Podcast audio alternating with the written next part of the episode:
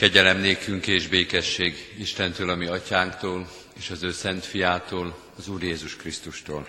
Amen. Helyükön maradva hajtsuk meg a fejünket és kérjük Isten segítségét és áldását. Urunk, köszönjük néked, hogy Te tanítasz és vezetsz minket, hogy újra és újra alkalmat készítesz számunkra, megnyitod a Te házadnak kapuját, és megnyitod előttünk a Te szívedet is. Segíts, hogy mind a kettőn be tudjunk lépni, hogy amikor házadba jövünk, akkor a szívünk is nyitva legyen, hogy amikor hozzád jövünk, akkor figyeljünk is rád, hogy a Te igéd ne térjen vissza hozzád üresen és dolga végezetlenül. Taníts és erősíts, tisztíts meg minket és változtass meg minket, ahogy arra nekünk szükségünk van és ahogy leginkább a Te dicsőségedet szolgáljuk.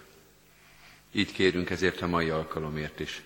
A Te igéd és a Te tanításod álljon itt, hogy valamennyien ige hirdető és ige hallgatója, valamennyien tőled tanuljunk, és rá tudjunk figyelni. Bocsáss meg a lázadásainkat, a méltatlanságainkat, az elszalasztott alkalmakat, Bocsáss meg egész elhibázott életünket, amelyel szégyenbe hoztunk téged. Segíts nekünk megtisztulni mindezekből, és újra és újra hozzá csatlakozni, melletted hűséget tenni, a te nevedet és a te dicsőségedet vallani. Így kérünk most, mint mesterünket és tanítónkat, nyisd meg igédnek kincses házát, mutasd meg annak gazdagságát és szépségét, hogy ne csak szeressünk téged, hanem értsük is a te igédet. Krisztus ami Urunkért. Amen. Kedves testvéreim, KT magyarázatos Isten tiszteleti sorozatunkat most a Heidelbergi KT 27. kérdésével és az arra adott válaszsal folytatjuk. A 27. kérdés a Heidelbergi KT-ban így hangzik, mit értesz az Isten gondviselésén? A válasz pedig ez, Istennek mindenható és mindenütt jelenvaló erejét, amelyel a mennyet és a földet minden teremtménnyel együtt, mint egy saját kezével még most is fenntartja. És úgy igazgatja, hogy fák és füvek, eső és szárasság, termékeny és terméketlen évek, étel és ital, egészség és betegség, gazdagság és szegénység, és minden más dolog nem véletlenségből, hanem az ő atyai kezéből jő. A Heidelbergi KT szavai után hallgassuk meg Isten igéjét is, fennállva hallgassuk meg Mózes második könyvének a harmadik részéből az első tíz verset. Tehát Mózes második könyvéből a harmadik rész első tíz versében így szól hozzánk Isten igéje. Mózes pedig apósának, Jetrónak, Midján papjának a juhait legeltette. Egyszer a juhokat a pusztán túlra terelte, és eljutott az Isten hegyéhez, a Hórebhez. Ott megjelent neki az Úr angyala tűz lángjában, egy csipkebokor közepéből. Látta ugyanis, hogy a csipkebokor tűzben ég, de mégsem ég el a csipkebokor. Akkor ezt mondta Mózes, oda megyek és megnézem ezt a nagy csodát, miért nem ég el a csipkebokor. Amikor az úr látta, hogy oda megy megnézni, kiáltott neki Isten a csipkebokor közepéből, és ezt mondta, Mózes, Mózes, ő pedig így felelt, itt vagyok. Isten ekkor ezt mondta, ne jöjj közelebb, old le sarudat a lábadról, mert szent föld az a hely, ahol állasz. Majd ezt mondta, én vagyok atyádnak Istene, Ábrahám Istene, Izsák Istene és Jákób Istene. És ekkor elrejtette Mózes az arcát, mert félt rátekinteni az Istenre. Az Úr pedig ezt mondta, megláttam népem nyomorúságát Egyiptomban, és meghallgattam kiáltozásukat a sanyargatók miatt, mert ismerem fájdalmukat.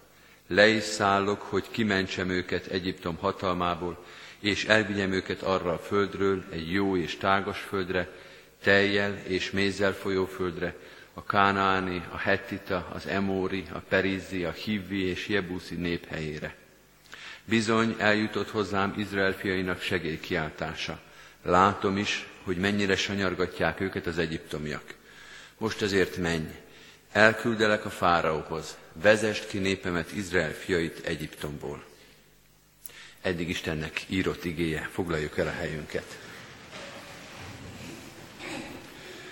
Kedves testvérek, az esti 5 órás Isten tiszteleteken a Heidelbergi KT kérdései és válaszai alapján most egy jó ideig a hiszekeidnek, az apostoli hitvallásnak a szövegét fogjuk értelmezni, egészen pontosan azokat a hittételeket, amelyeket az Isten tiszteleteinken az apostoli hitvallás szavaival össze is szoktunk foglalni, akár úrvacsorai, akár keresztelő Isten tiszteletről legyen szó.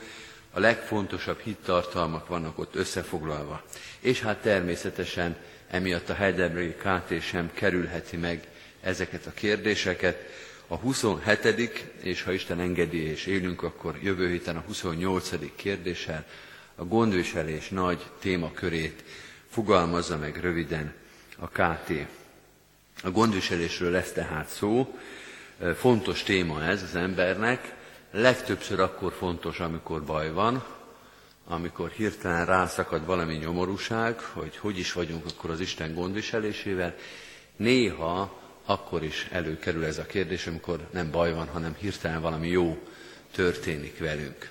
Tehát az élet nagy sorsfordulóinak, a sors az élet nagy kérdéseinek a megválaszolásánál kerülünk szembe ezzel a nagy teológiai kérdéssel, az Isten gondviselésével.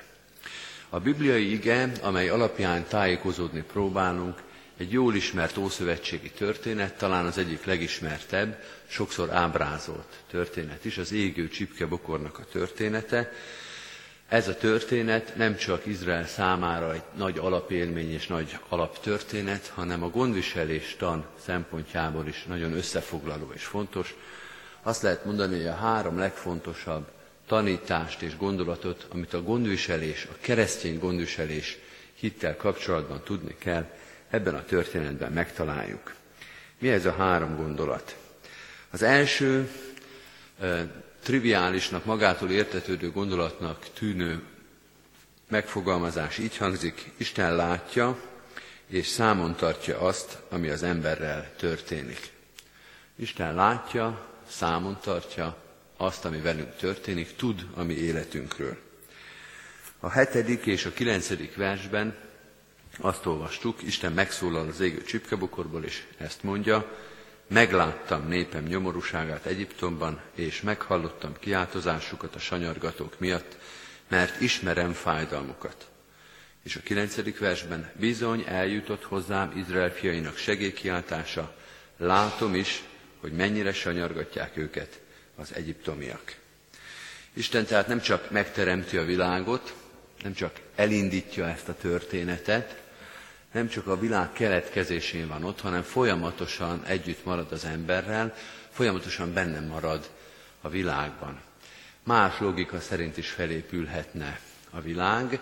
Voltak is és vannak is mindig olyan még Istenben gondolkodó emberek is, akik azt mondták, hogy Isten a legfontosabb dolgot a kezdetén megteszi, és onnantól kezdve a világ a saját levében fő, a saját logikája szerint működik.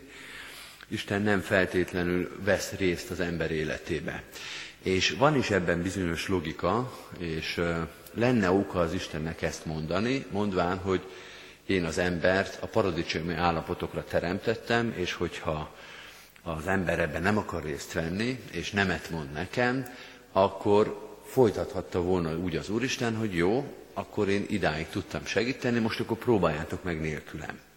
Végül is ez volt a célotok, mondhatta volna Ádámnak és Évának, hogy ne úgy legyen, ahogy én mondtam, hát akkor most mindenki próbálja meg, hogy ez hogyan működik, de nem ez történik. Sem a teremtés pillanatában nem hagyja magára Isten az embert, és ami számunkra még fontosabb, sem a bűnbeesés után nem hagyja magával, és amikor Ádám és Éva kiüzetik a paradicsomtól, akkor a paradicsomot ugyan a hátuk mögött kell hagyniuk, de az Istent nem. Mert Isten velük megy arra a vidékre, ahova Ádám és Éva a bűn, bűn eset után eljut, és ahol az életünket ma is éljük. Tehát az első dolog, hogy Isten nem hagyja magára az embert, sem a paradicsom, sem a teremtés, sem a bűneset után, hanem számon tartja és látja azt, hogy mi történik az emberrel. Mindent lát és mindent hall, és ez sem túlzás ezt fogalmazni, hogy számon tart, fontos neki, hogy mi történik itt. Nem arról van szó, hogy úgy körülbelül lát dolgokat, észrevesz, benne van a látóterébe, hanem az, hogy figyeli ezt a történetet. Rátekint újra és újra. Számon tartja, följegyzi magába. Eljut hozzá a mi kiáltásunk, a reakciónk, látja azt, hogy mi történik velünk, és hogy ez nekünk hogyan esik. Hogy mi ezt hogyan értékeljük, hogy meddig bírjuk még, hogy hogyan csapódik le ez az életünkben. Lát és hall, számon tart, akkor is, ha ezt mi nem érzékeljük. A bibliai hit leírásában hosszú, nagyon érzékletes, irodalmi szintű megfogalmazásai vannak annak, amikor az ember nem érzi, hogy az Isten látná őt, hogy hallana róla, azt, hogy számon tartja, hogy figyel rá, azt meg pláne nem. Meddig még, Uram? Meddig takarol el előlem az orcád? Meddig rejtel, rejted el előlem az orcád? Nagyon szép zsoltárok szólnak erről, a vallásos, a hívő embernek erről az érzéséről, hogy Isten eltűnt. Nem, hall, nem hallom, nem látom. Nem érzem, hogy figyelne rám. A Zsoltárok könyve, a proféták szava újra és újra megerősít minket ebben a helyzetben. Mások is érzik így sokszor. Nincs itt az Isten. Eltűnt. Ismeretlenné vált. Van is a teológiában egy ilyen kifejezés, a Deus absconditus, az ismeretlen Isten, a rejtőzködő Isten. Amikor körülnézzük, keressük őt, mert szükség lenne a segítségre, és nem találjuk sehol. És nem halljuk, hogy válaszolna az imádságainkra. Talán így érezhette magát Izrael is az egyiptomi rabszolgasságban. És akkor Isten azt mondja, mindent láttam. Nincs egyetlen könycsem, könycsebb sem, nincs egyetlen megaláztatás, egyetlen ütés, a sanyargatóknak egyetlen gonoszsága, amit én ne vettem volna észre, és ami ne lenne előttem följegyezve. Az Isten olyan, mint a jó szülő, amikor otthon van a gyerekeivel, a gyerekei nem mindig látják őt, de a szülő az mindig tudja, hogy mi történik otthon. Tudja, hogy melyik sírásra kell bemenni, és melyik az, amelyik elül magától. Tudja, hogy melyik az a csönd, amikor a gyerekek nyugodtan játszanak vagy rajzolnak, és melyik az a csönd, amikor baj van, amikor épp a csönd miatt kell bemenni, hogy vajon mit csinálnak a gyerekek. A szülő akkor is tudja, hogy mi van a gyerekkel, amikor a, szü- a gyerek nem tudja, hogy a szülő félfüllel, félszemmel mindig figyel. Isten akkor is tudja, hogy mi van velünk, amikor mi nem tudjuk és nem érezzük, hogy ő figyel és számon tart minket.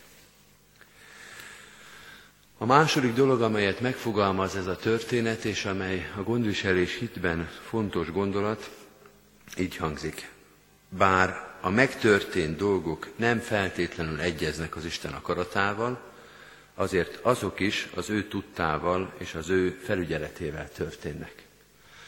Bár azok a dolgok, amelyek megtörténnek az életünkben, nem feltétlenül egyeznek meg az ő akaratával, azok a dolgok is, amelyek nem az ő akarata volt, amelyekkel ő nem értett egyet, azok is az ő felügyeletével és az ő tudtával történnek meg. Ez egy nagyon fontos és pontos megfogalmazást igénylő gondolat. Isten mindent lát és mindent számon tart, de ez nem jelenti az, hogy ami megtörtént, az végül is azonos az ő akaratával. Hogy ő is így tartotta jónak. Vannak dolgok, például az egyiptomi rabszolgaság, például az ő kiválasztott népének a leigázása és megalázása, amire ő nem ütötte rá a pecsétet. Ez nem az ő akarata volt, és mégis hagyta, hogy megtörténjen. És mégis megtörténhetett. Noha nem az ő jó akaratának a bekövetkezése. Megfordítva, attól, hogy valami megtörtént, erre nem mondhatjuk sem hívő, sem hitetlen szívvel, hogy mert így akarta az Isten. Nem biztos, hogy az Isten akarta, lehet, hogy megengedte, pedig rossz hallotta. Pedig nem így tervezte. Pedig ha megkérdeztük volna, vagy az a másik megkérdezte volna az Isten, nem ezt mondta volna neki. Hadd hozzak egy aránylag távolnak tűnő példát erre. Amikor idegen nyelvet tanultunk, én most konkrétan a ógörög nyelv tanulására gondolok, egy professzorra, aki segített nekünk szöveget fordítani. Ez mindig egy nagyon érdekes és szép történet, hogy hogy lehet egy másik nyelvből átültetni értelmet és üzenetet a saját nyelvünkre, akkor ő soha nem figyelmeztetett minket rögtön az elején, hogy valamit félrefordítunk, hogy valamit rosszul fordítunk, hanem mindig a mondat végére próbált rávezetni minket, hogy akkor hogyan is lenne ez helyesen. Például a görögben van egy ige, amelyet használhatunk többféle értelemben is. Egyik értelme, szélsőséges értelme az, hogy maga mellé vesz, magához vesz, maga mellé állít, és a másik értelme ugyanennek az igének, hogy rabulejt, vagy fogjulejt, vagy börtönbe vet. És amikor én elkezdtem a mondatot fordítani, akkor én ezzel az utóbbival kezdtem, hogy XY fogjul ejtette azt a másikat, azt mondta a professzor, jó, pedig nem volt jó, mert a másik értelmét kellett volna, csak azt gondolt, hogy mire véget érünk a mondatnak, elhelyezzük a szövegbe az egészet, én is rá fogok jönni, hogy itt most nem azt az értelmet kell használni, minden fordítás és minden nyelvnél megvan ez. Az egész szövegből rajzolódik ki, hogy azt az igét, azt a szót most ebben a helyzetben melyik értelemmel fordítjuk. És hogyha az ember figyel, és engedelmesen követi a mesternek a szavait, lehet, hogy egy félrefordítás, egy rossz szóhasználat után is rá fog jönni, ez most nem volt jó. De nem rögtön mondta, de nem rögtön csapott le, hanem azt mondta, jó, majd meglátjuk, hogy egy-két perc múlva te magad hogy jössz rá, hogy egy másik szót kellett volna ott használni. Lehet, hogy az Isten néha így mondja, hogy jó, én nem így tettem volna, nem ezt használtam volna, de te is rá fogsz jönni. Rávezetlek arra, hogy mit kellett volna neked tenni. Soha semmi nem történhet úgy, hogy ő ne látná, hogy ő ne tartaná számon.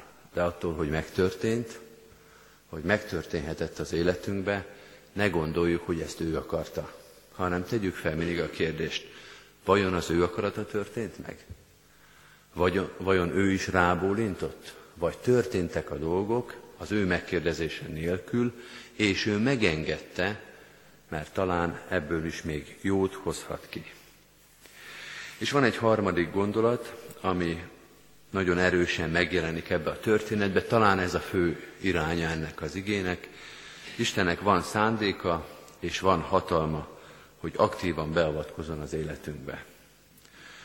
Istennek van szándéka és hatalma is arra, hogy aktívan, tevőlegesen beavatkozzon az ember életébe. Idáig tulajdonképpen csak arról beszéltünk, hogy mindent tud, mindent lát, akkor is, ha ezt mi nem vesszük észre, és olyan történő dolgokhoz nagyon nehezen felismerhető az ő viszonya. De most megszólal az Isten, sőt cselekszik. Le is szállok, mondja Mózesnek, hogy kimentsem őket Egyiptom hatalmából, és elvigyem őket arról a földről egy jó és tágas földre. Vagy a tizedik versben, most azért menj, elküldelek a fáraóhoz, vezest ki népemet, Izrael fiait Egyiptomból. Az egész Mózes történet sőt az egész könyv, a kivonulás könyve, Izraelnek a nagy élménye, hogy Istennek a munkája, Istennek a jelenléte, az hathatós szabadítás nem csak lelki értelemben, hanem katonai értelemben, politikai értelemben, a szó leggyakorlatiasabb, leggyakorlatiasabb, leghétköznapibb értelmében is. Megjelenik az Isten, és elkezdi a bábukat tologatni a játéklapon. Elkezdi az élet dolgait átrendezni. Az eszközök igen változatosak, néha meglepőek. Például sem a fáraó, sem Izrael nem számított arra, hogy Mózes, ez a dadogó, ki tudja milyen hátterű és múltú fiatalember, vagy ami még rosszabb, jól tudható, hogy milyen hátterű és múltú fiatalember lesz az Isten eszköze, hogy ezt a szabadítást végre hajtsa. Hogy az Isten gondviselésének egy Mózes nevű ember, jó, még vegyük hozzá Áront is, de egy testvérpár elegendő eszköznek bizonyul. Vagy a tíz csapás, ami majd következik ebben a történetben. Vagy a Vörös-tenger ketté válása. Vagy a pusztai vándorlás, a fűrjek és a manna és a víz, és sok-sok minden, hogy mennyi minden eszköz lehet az Isten kezébe. Nehéz felismerni. De azt látjuk, hogy az Isten kezét nem köti meg semmi. Nem állhat elő az a történet, az a helyzet, amikor az Isten cselekedni akarna, de hirtelen nincs, amihez nyúlna. amit a kezébe vehetne.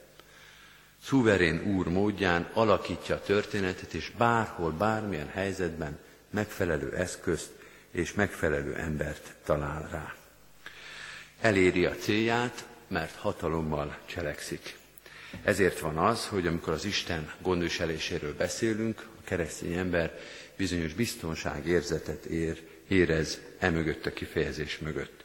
Nincs az a helyzet, ahol ő ne tudna cselekedni.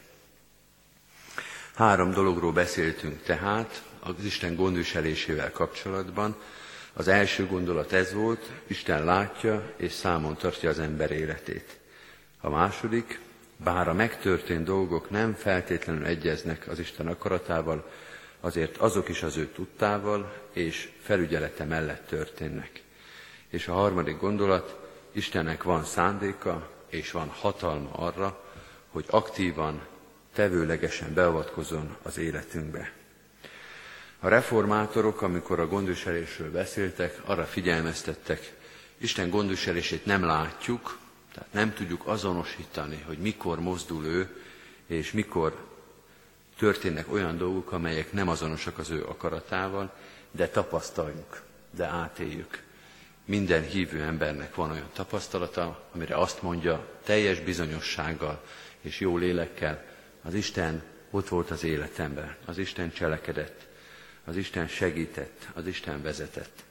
Vagyis egyfajta biztonságérzettel élhetjük az életünket, úgy, ahogy a Heidelbergi KT 27. kérdésére adott válasz, vagy annak az utolsó félmondata is mondja, minden más dolog nem véletlenségből, hanem az ő atyai kezéből jő. Amen. Hajtsuk meg a fejünket és imádkozzunk. Mindenható Istenünk, szeretnénk a Te igéd világosságában és a Te igéd szemüvegén keresztül nézni és vizsgálni az életünket. Megkülönböztetni azokat a dolgokat, amikor a Te akaratodat cselekedtük, amikor a Te akaratod teljesedett be az életünkben, és azokat a dolgokat, amelyek nem egyeztek a Te akaratoddal, és mégis megengedted azokat. Tőled várunk ezekre a kérdésekre választ. Mit kell ebből megértenünk? Miért kellett mindezt végigcsinálnunk? Hogy történhetett ez meg? Mi az, amit tanítani, mi az, amire vezetni akarsz minket? Tedd a szívünket nyitottá a te válaszaid előtt. Hogyha válaszolsz, ha adsz ezekre a kérdésekre értelmes és érthető választ, akkor azt meghalljuk és elfogadjuk. Néha nehéz a te válaszaidat elfogadni.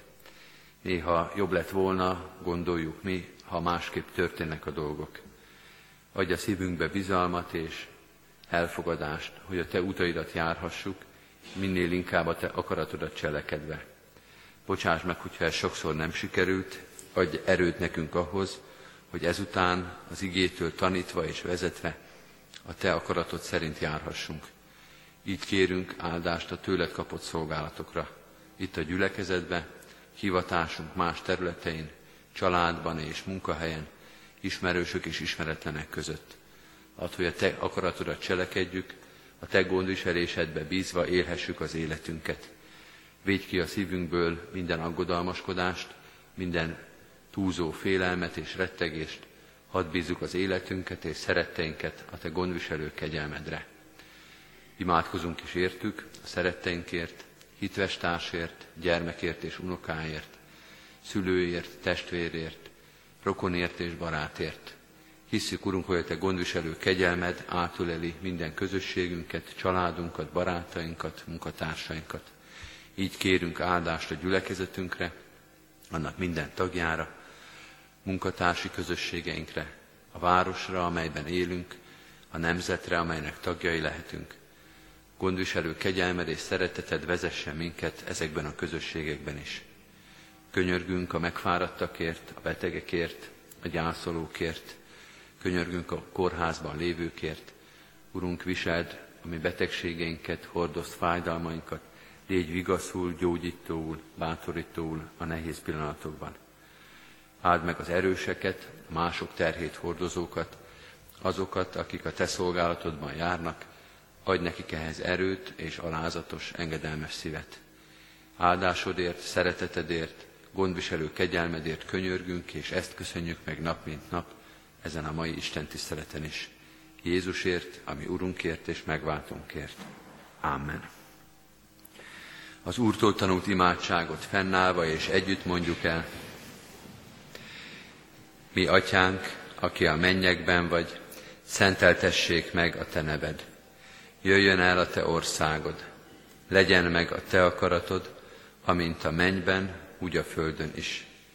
Mindennapi kenyerünket add meg nékünk ma, és bocsáss meg védkeinket, miképpen mi is megbocsátunk az ellenünk védkezőknek.